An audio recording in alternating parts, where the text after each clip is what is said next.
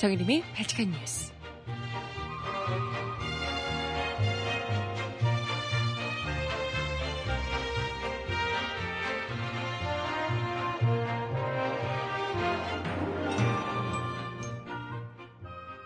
여러분 안녕하세요. 바치칸 뉴스 정혜린입니다.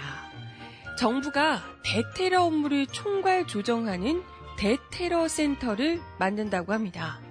국무조정실 소속으로 정원이 32명이라고 하는데요. 그런데 여기에 최대 8명까지 국정원 직원을 임명할 수 있도록 한답니다.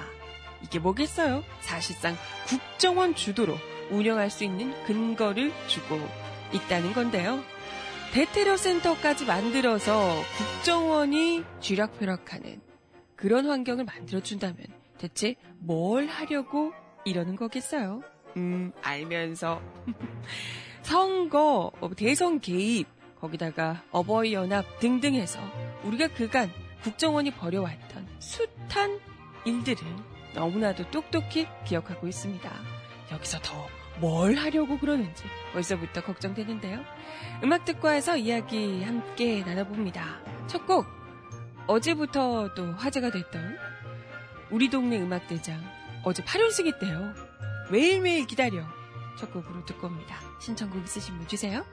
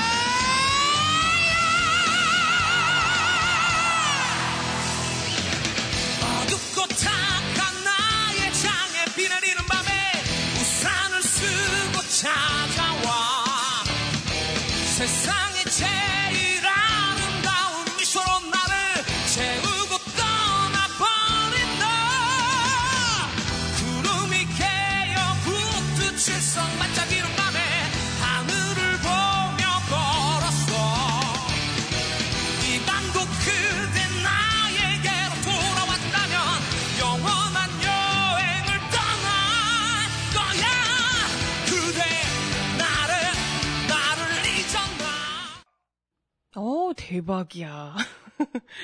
가창력 장난 아니죠. 네, 저도 복면가왕 뭐 뜨면 잘 보지 잘 이렇게 챙겨서 보지는 않는데 워낙 화제가 되니까 몇 번 특히 음악대장 복면가왕 우리 동네 음악대장으로 이름을 걸고 나오는 국카스텐 하현우 씨라고 이미 다 알고 있지만 모르는 척하는 네. 이분의 노래는 챙겨서 몇 번 들었거든요. 나중에 방송 나오고 나서. 복면가왕에서 지금 8연승을 하고 있다고 합니다. 어제는 매일매일 기다려라는 이 노래로 또다시 가왕을 거머쥐었는데요. 아, 진짜 참 어쩜 이렇게 낮은 목소리부터 저음부터 고음까지 한 번에 이렇게 쭉 올라가는, 어우, 부러워요. 노래 잘하는 사람들 참 부러운 것 같아요. 아무튼 첫 곡으로 들려드려 봤고요. 연휴는 잘들 보내고 오셨나요? 연휴 동안 매일매일 기다렸죠? 저 기다렸죠? 아닌가? 네, 어버이날까지 다들 음 효도도 많이 하고 가족들과 좋은 시간 보내고 오셨나 모르겠어요. 주변에서 어 4일 동안 연휴 보냈던 친구들은 오늘 출근하기 싫다고 난리 난리 피우던데. 무사히 복귀하셨죠? 원래 길게 또 쉬면 그 다음날 월요일이 가장 쉬고 오면 가장 힘든 법이에요. 오늘 또 정신없이 찌뿌드드한 몸으로 출근하셨을 모든 분들 어깨 한번 스트레칭 쫙 해, 해보시고요. 또 마음이 달라지면 아, 이제 조금만 한 몇 시간만 지나면 또 금세 적응하잖아요. 우리 뭐 한두 번 해보나 그죠? 정신없이 일하다 보면 금세 적응될 겁니다. 슬프게도. 네, 오늘도 힘내시고 월요일 상큼하게 시작하셨으면 좋겠어요. 매일매일 기다려오셨던 바치카 뉴스 진행해 보도록 할게요. 연휴 동안 기다렸죠? 네, 진행해 보도록 할게요. 아, 뭐, 지난 3월에 대테러 방지법, 테러 방지법이 새누리당의 날칙, 날칙인지 뭐, 어쨌든, 국회 통과를 하면서 다음 달 국무조정실에 대테러 센터가 신설이 될 예정이라고 합니다. 하, 참, 그렇게 야당 의원들이 뭐, 필리버스터를 하면서 어떻게든 막아보려고 했으나 결국은 뭐, 통과가 됐고요. 20대 국회에서 폐지를 시키지 않고서는 이게 이제 그대로 넘어갈 가능성이 큰데요. 일단은 뭐가 그렇게 급한지 당장에 급히 긴급하게 아마도 선거 때문에 긴급하게 만들지 않을까 이런 생각이 드는데 대테러 센터를 만들게 된다고 합니다. 32명 규모로 출범을 할 예정이라고 하는데요. 여기 중에 이 안에 국정원 직원이 최대 8명? 7명, 8명? 이렇게까지 포함이 될 예정이라고 합니다. 이렇게 되면 거의 뭐 국정원이 주도하게 되지 않을까 이런 우려가 드는데요. 음, 테러 방지법에 따라서 다음 달 국무조정실에 신설되는 대테러 센터의 수장이 1, 1급 실장급이 맡게 된다고 합니다. 서열 2위인 대테러 정책관은 2급 국장급에 해당하는 국정원 직원이 임명될 것으로 보인다고 하고요.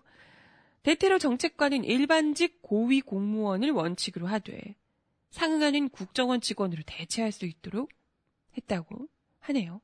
그리고 대테러 센터가 4개 하부 조직을 거느리는데요.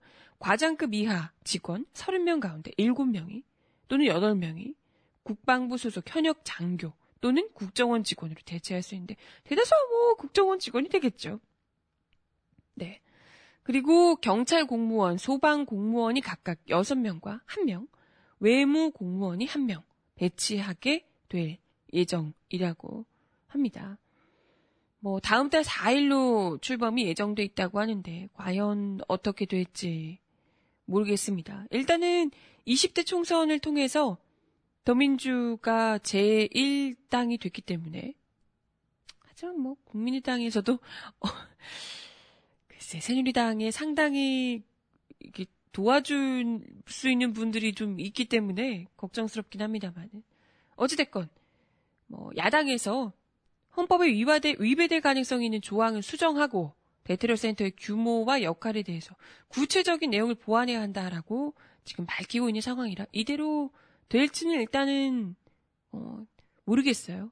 네. 이것 자체가 지금 대테러 센터가 그동안도 우리가 계속해서 이야기를 해 왔던 것대로 결과적으로 국정원의 힘을 그동안 국정원이 축소돼야 하는 이유가 너무나도 많았는데요.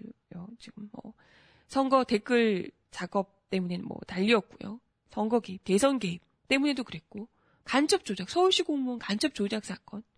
거기다가 지금 최근에 드러나고 있는 보수단체 어버이연합 관리하면서 직접 보수단체 지시하고 보수단체들의 이 슬로건까지 다 짜주고 뭐 보도자료까지 다 해주고 했다는 거잖아요. 피켓까지 다 만들어주고 했다는 거잖아요. 이런 식으로 여론을 조작하고 선거 정치에 개입하고 하는 국정원의 내부 정치를 보다 더 줄어들도록 보다 더 축소시키는 것이 필요한 상황인데 오히려 더 국정원을 보다 더 국정원에 큰 권한을 주는 대테러 센터를 어떻게든 안 된다라고 이야기를 했던 거잖아요. 우리 그동안 이야기했던 거 다들 기억하실 겁니다. 우리가 지금 테러, 테러 센터, 대테러 센터가 없나요? 테러를 대응하는 센터가 국무총리를 기본으로 이게 각 부처 장관들까지 다 해서 테러에 얼마든지 대응할 수 있는 센터가 만들어져 있음에서 있음에도 불구하고 정작 국무총리도 모르고 그 누구도 몰랐던 있음에도 불구하고 전혀 사용되지 않았었다는 거잖아요. 이걸 잘 써보고 그러고 나서도 이게 안 된다면 보완하는 작업을 해야 되는데 굳이 이러한 권한을 대테러 센터 운운하면서 국정원에 어마어마한 권한을 주려는 이유가 무엇이냐? 그냥 뭐 안 봐도 뻔하지 않겠어요? 지금 그게 없었어도 어마어마한 정말 권력으로 어두운 권력, 그림자 권력으로 선거를 좌지우지하며 여론을 만들어내고 간첩을 만들어내고 있는 대로 북풍몰이를 해댔던 이들이 지금 이제 뭐 총선도 지금 어 위태로 위태로웠잖아요. 이대로 해서는 절대 안 된다. 어마어마한 보다 더 어마어마한 무언가를 북풍몰이 무언가 여론 공작을 해야 된다. 이런 지금 압박감을 가지고 차근차근 준비를 하고 있을 거라는 거예요. 지금은 어버이연합 게이트 때문에 아 지금 예전처럼 이 뭐 보수단체를 이용한 무언가도 지금 쉽지 않게 됐거든요. 까딱하다가는 지금 뭘 해도 지금 보수단체들이 들고 나와도 아 또 돈 받고 또 하는구나 이런 얘기 나올 테고 지금 굉장히 조심스러울 거예요. 하지만 어버이연합 게이트는 제대로 지금 수사도 진 적이 없는 것 알고 계시죠? 이런 상황에서 지금 대충 눈치를 보고 있기 때문에 어, 뭔가 또 다른 뭔가 또 다른 부품몰이 혹은 뭔가 또 다른 여론전을 만들 수 있는 이런 이 분위기를 주도하기 위해서는 국정원에 보다 강한 권력이 필요할 겁니다. 그죠? 알다시피 우리가 뭐 한두 번 당해보나.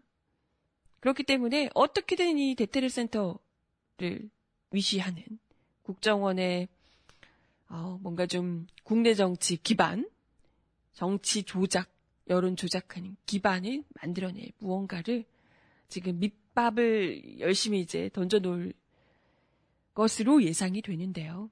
음. 일단 우리가 20대 국회 선거에서 열심히 뽑아줬잖아요. 야당에서. 물론 지금 해야 되는 일이 너무나도 많지만요. 차기 선거를 위해서라도 민주주의를 위해서라도 대테러 센터를 기본으로 한 테러 방지법 대, 대대적인 수정 보완이 필요할 것으로 보이고요.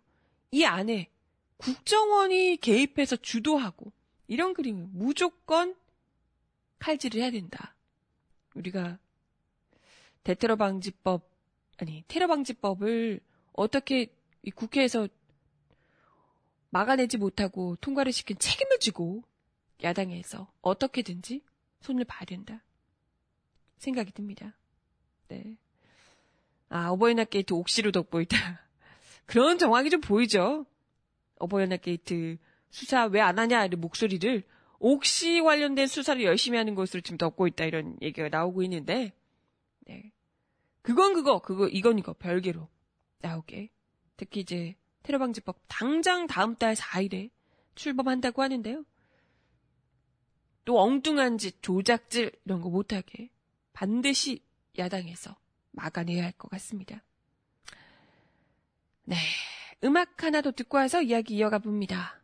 김광석의 노래 신청하셨어요. 그녀가 처음 울던데.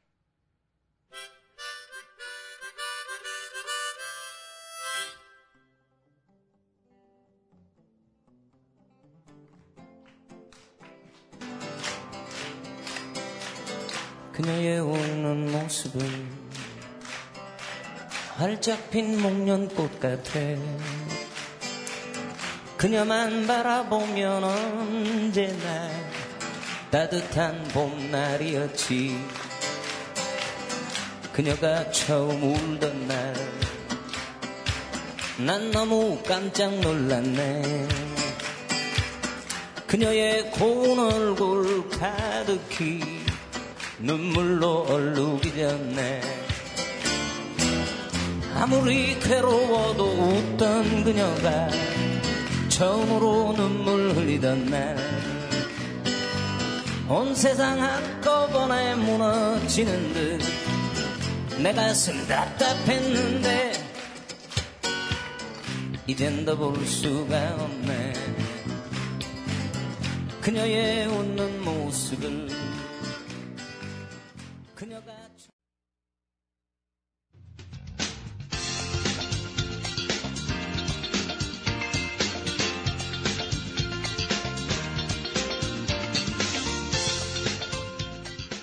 정은아의 바칙한 브리핑.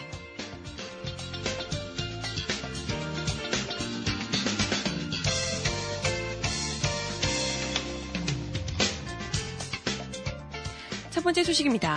북한의 김정은 조선노동당 제1비서가 36년 만에 열린 제7차 조선노동당 대회에서 사업 총화 보고를 통해 향후 북한의 전략을 밝혔습니다. 김재일 비서는 자신의 트레이드마크라고 할 수 있는 병진 노선을 재확인하면서도 추가로 핵실험을 하겠다는 의지는 밝히지 않았고 자주권을 존중하는 나라들과 관계를 정상화해 나갈 것이라고 말해 향후 국면 변화의 가능성을 남겼습니다. 김재일 비서는 국제사회 앞에 지닌 핵 전파 방지 의무를 성실히 이행하고 세계의 비핵화를 실현하기 위해 노력할 것이라면서 비핵화를 언급하기도 했으나 이는 그동안의 한반도 비핵화와는 다소 다른 걸로 보입니다. 즉 북한의 핵 보유를 전제로 핵 보유국으로서의 의무를 이행하고 미국과 핵 군축 협상을 할 수 있다는 의지 표명이라는 겁니다. 김재일 비서는 미국에 대해서도 조선반도 문제에서 손을 떼야 한다며 주한 미군 철수를 강화노조로 요구했습니다. 반면 남측에 대해서는 현식이 절박하게 나서는 문제는 북남 관계를 근본적으로 개선하는 것이라며 우선 군, 북남 군사 당국 사이에 대화 협상이 필요하다고 인정한다고 밝혔습니다. 김정은 제1비서의 이런 언급은 남북 대화의 공을 남측에 넘기면서 남측 내 정세 변화를 주시하겠다는 뜻으로 보입니다.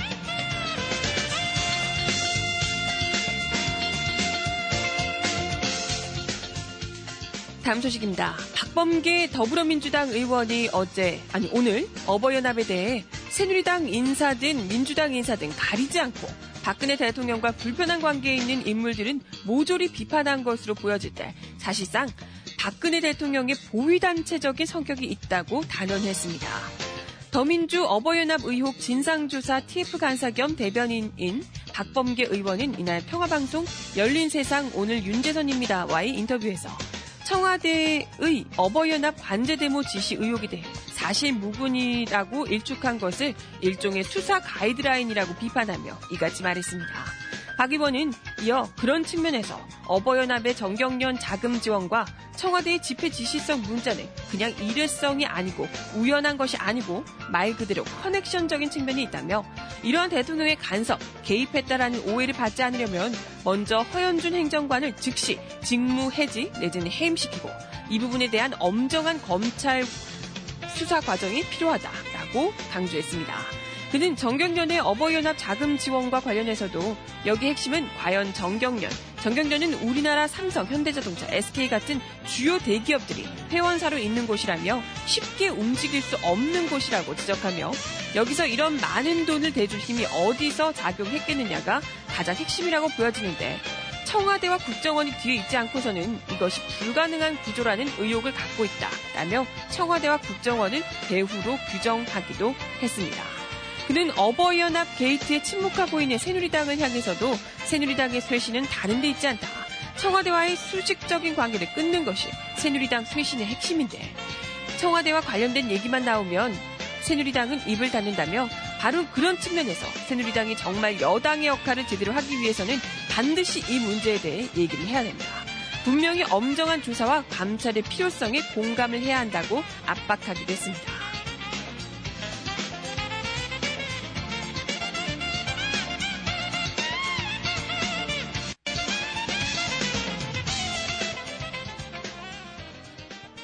네, 마지막 소식입니다. 개성공단 노동자들 지금 공단 폐쇄로 정신적, 물질적 피해를 입은 상황인데요. 이들이 정부를 상대로 한 손해배상 청구 소송을 제기하기로 했다는 소식입니다. 개성공단 근로자협의회는 지난 6일 서울 마포구 상암로 DMC 첨단산업센터에서 국가배상 청구 소송 설명회를 열고 개성공단 폐쇄로 입주기업 근로자들이 생존권이 침해당한 만큼 국가가 배상해야 한다며 많은 근로자들이 동참해 잘못을 바로잡아야 한다고 밝혔습니다. 근로자협의회는 최소 100여 명 이상의 노동자들이 소송 참여에 동의하면 실제 소송 절차에 돌입한다는 계획인데요. 이날 개성공단 근로자 80여 명은 소송 동의서를 협의회에 제출했습니다. 협의회는 소송 참여 사전 조사 결과 250여 명 이상이 소송에 동의한다는 뜻을 밝혀 손해배상 소송 시작 자체는 큰 문제가 없을 것이라 전망하고 있습니다. 개성공단 입주기업에서 근무한 남층 노동자는 직원들이 포함해 모두 2천여 명이라고 하네요. 협의회는 오는 20일까지 추가 소송인단을 모집할 계획입니다. 네. 음악 하나 더 듣고 와서 이야기 이어가 봅니다. 아이오아이가 부르는 노래 벚꽃이 지면. 따사로운 햇살 밝게 비추고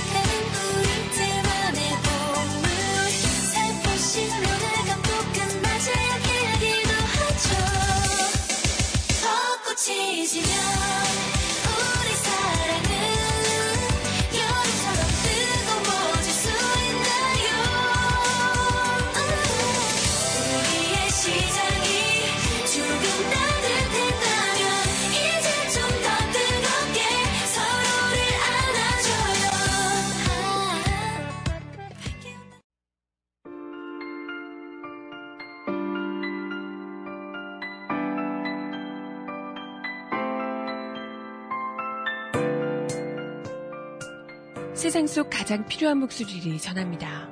여기 곧 우리가 있어요.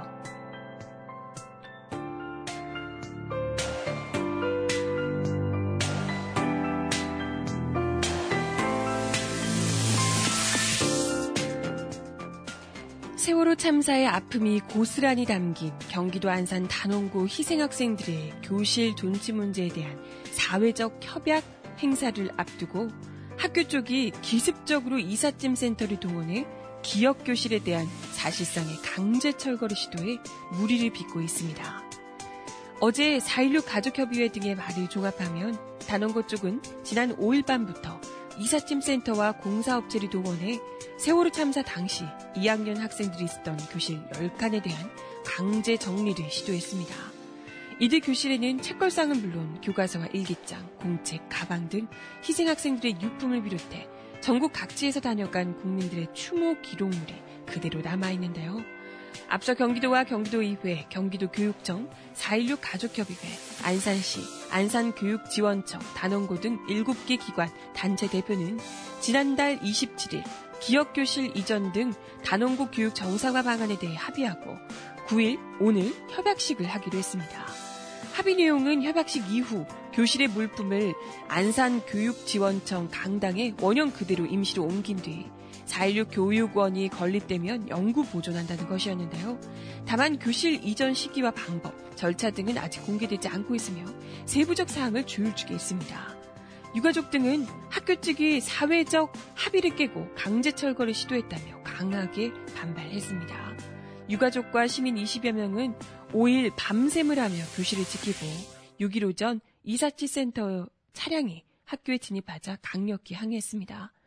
결, 교실 강제 정리는 무산됐지만 이 과정에서 단원고 행정실장은 경찰 신고에 이어 유가족들에게 삿대질을 하며 남의 학교에 와서 공사를 방해하는 거냐, 공사 지연 배상을 물리겠다라는 막말을 하기도 했다는군요.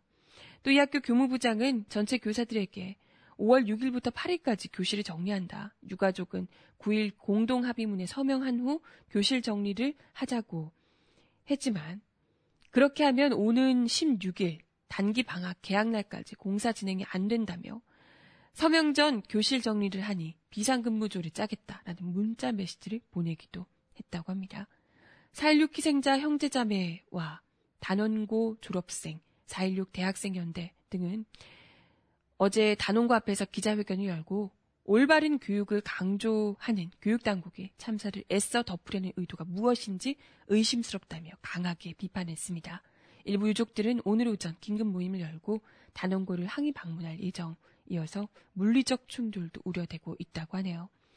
김익한 명지대 기록정보대학원 교수는 역사의 현장이자 참사의 기록물 이전을 어떻게 이삿짐 센터에 맡길 수 있냐. 사회적 합의 일정에 맞춰서 전문가들에 의해 온전히 이전 보존될 수 있어야 한다라고 지적했습니다. 네. 많은 분들이 관심을 가져주셔야 이렇게 정말 어버이날이며 연휴며 정신없는 틈을 타서 뒤통수를 치는 짓을 하지 못할 겁니다. 그죠? 하, 참, 얼마나 더 유족들이 가까스로 남은 생존자들이 피해자들이 아프지 않을 수 있을까요? 정준일의 노래입니다. 안아줘. 듣고 올게요. 서러운 마음을 못 이겨 잠 못 들던 어두운 밤을 또 견디고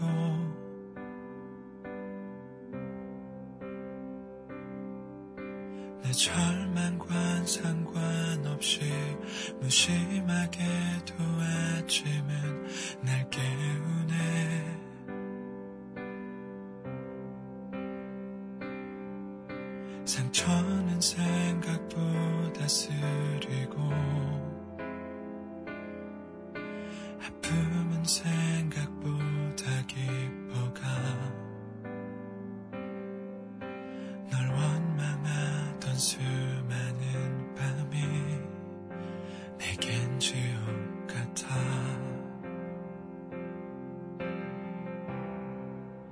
내 곁에 있어줘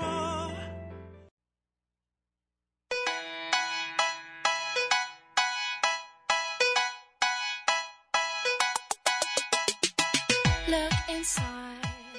이 사람 왜 이럴까요? Then look a bit harder.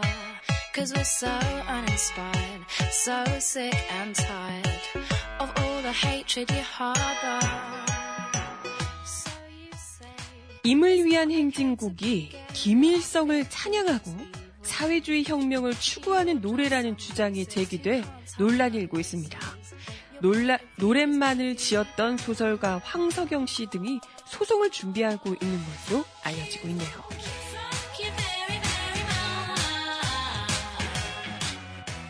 지난 8일 5.18 기념재단은 작년 11월 출간된 님을 위한 행진곡 국가행사 기념곡 지정에 대한 찬반 토론 자료의 저자인 필명 김대령이라는 재미사학자를 명예훼손 혐의로 고소하기 위한 법률 조언을 받고 있다고 밝혔습니다. 김대령이라는 사람은 저서를 통해 님은 님을 위한 행진곡에서 님은 김일성 전 주석이며 새날이 올 때까지 흔들리지 말자라는 가사는 사회주의 혁명의 완수를 뜻한다고 주장했습니다. 아니 이분의 사상이 참 희한하죠? 또 노랫말의 주인공인 윤상원 열사는 자생 간첩단의 조직원으로 추모의 대상이 될 수 없고 황석영 씨가 김일성의 장학생이자 북한의 지령으로 프로파간다 임무를 수행한 간첩이라고 황석영 씨를 간첩이라고 주장하기까지 했습니다.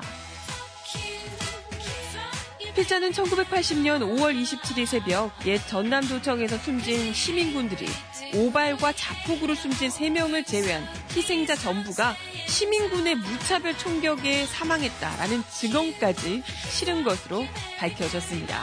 5.18이 사회주의를 실현하는 음모로 발생한 것이고 카톨릭 농민회는 김대중과 손을 잡고 대규모 폭력 무장 봉기를 준비했다라는 등 책 곳곳에 5.18을 대거 왜곡하는 내용으로 가득 차 있는 것으로 알려졌습니다. 이명박 정권 때 국가보훈처가 참여정부 때의 태도를 180도 바꿔 공식 행사에서 임을 위한 행진곡을 제외시킨다며 대신 방아 타령을 부르려 한 적이 있었죠. 임을 위한 행진곡을 공식 정부 행사에서 퇴출시키기 위한 수구 보수 세력의 행동이 한 해도 거르지 않고 일어나고 있는데 김대령의 이 같은 주장은 그 완벌, 완결판이나 다름없어 보입니다. 임을 위한 행진곡이 이토록 모진 순환을 당하며 5.18 광주가 왜곡당하고 있는 것은 수구 보수 세력의 종북 악성동과 남북 대결을 반영하고 있다고 평가합니다. 5.18이 북한군의 개입에 의해 발생됐다는 주장이나 임을 위한 행진곡이 북한 참가라는 것이나 매한 가지로 황당한 왜곡일 수밖에 없는데요. 그들이 근거로 찾아낸 것이라고는 겨우 북한 영화 임을 위한 교양시입니다. 하지만 이 영화는 임을 위한 행진곡이 만들어진 지 10년이 지나서 1991년에 제작된 북한의 5.18 기념 영화라고 하네요. 임을 위한 행진곡이 10년 전에 만들어졌는데 이 영화를 근거로 이야기를 하고 있다. 이게 얼마나 어처구니 없는지 짐작이 가시죠? 임을 위한 행진곡은 2004년 참여정부 당시 5.18 24주년 기념식에서 군악대에 의해 연주가 됐고 노무현 대통령은 가사도 보지 않고 따라 불렀을 정도로 대중화된 노래입니다. 군부독재 시절에 금지곡으로 했었지만 그때 그 시절처럼 군부 독재 시절처럼 금지곡 했던 그 시절처럼 다시 회귀한다고 해서 대중들의 비판과 저항이 없어질 리 만무합니다. 퇴출돼야 할 것은 임을 위한 행진곡이 아니라 수구 보수 세력이라는 지적이 더 강하게 일고 있는 이유입니다. 그런 의미에서 임을 위한 행진곡 듣고 올까요? 한대수 씨가 부른 새로 만든 민중의 노래라는 앨범에 들어있는 임을 위한 행진곡 듣고 오겠습니다. 한대수 씨의 걸출한 목소리로 듣고 오시죠.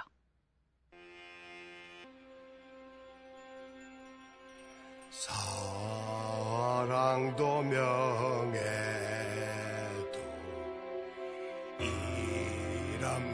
남김없이 한평생 나가 찾은 뜨거운 맹세. 공지는 간대 없고 깃발만 나부겨 새날이 올 때까지 흔들리지 말자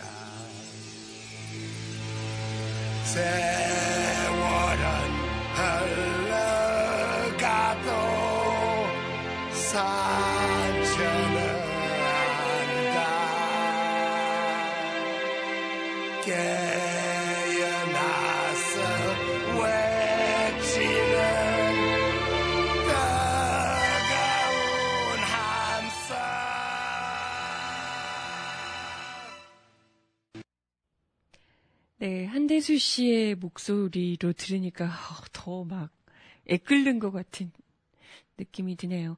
임을 위한 행진곡, 뭐, 저도 사실 그 이전에는 잘 몰랐다가, 어, 대학 들어와서 몇 번 언뜻 언뜻 들어봤다가요. 그리고 사실 민중예술이 들어와서 더 많이 들어보긴 했었는데요. 어, 영화 26년 그때 예전에도 한번 이야기를 드린 적이 있는데 영화 26년 광주 5.18 운동, 5.18 그 당시를 그리고 그 이후에 일종의 가상현실이죠.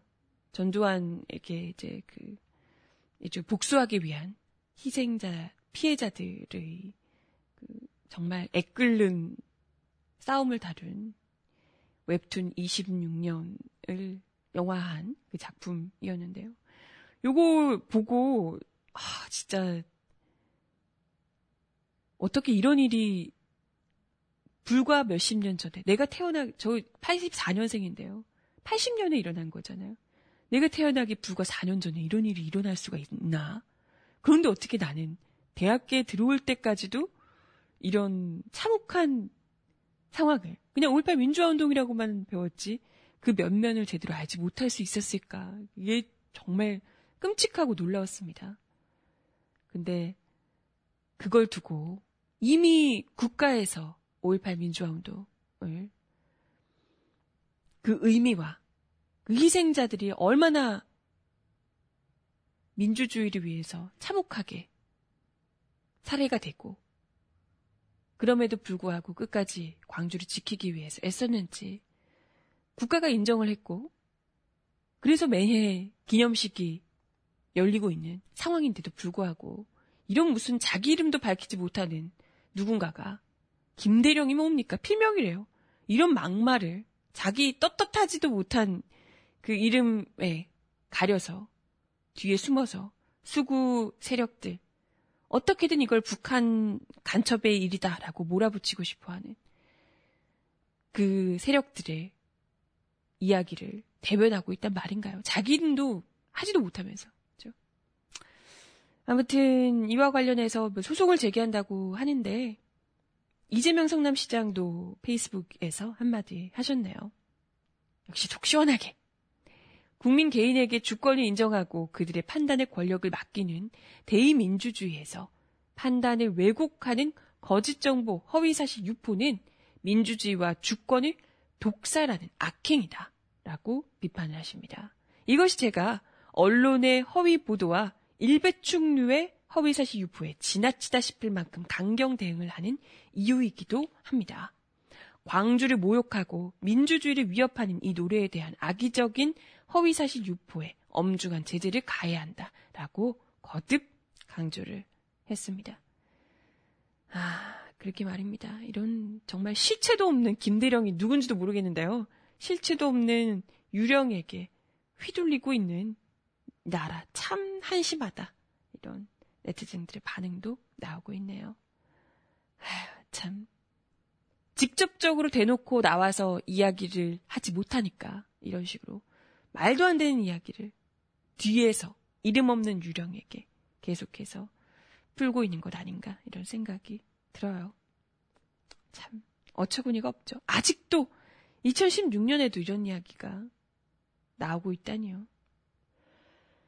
네, 어, 마지막 곡 들려드리면서 어, 인사를 드려야 되겠네요. 네, 마지막 곡으로 MC 더 맥스가 부르는 어디에도 들려드리며 인사드릴게요.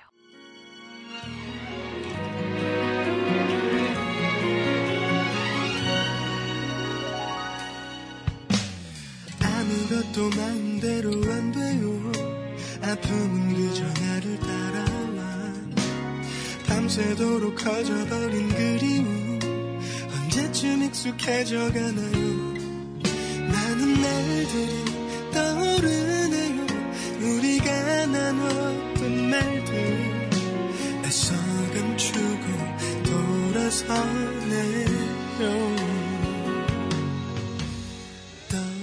네, 오늘도 발칙한 뉴스 함께 해주셔서 감사합니다. 월요일 힘차게 시작하시고요. 저는 내일 10시에 다시 올게요. 여러분, 내일 만나요. 안녕!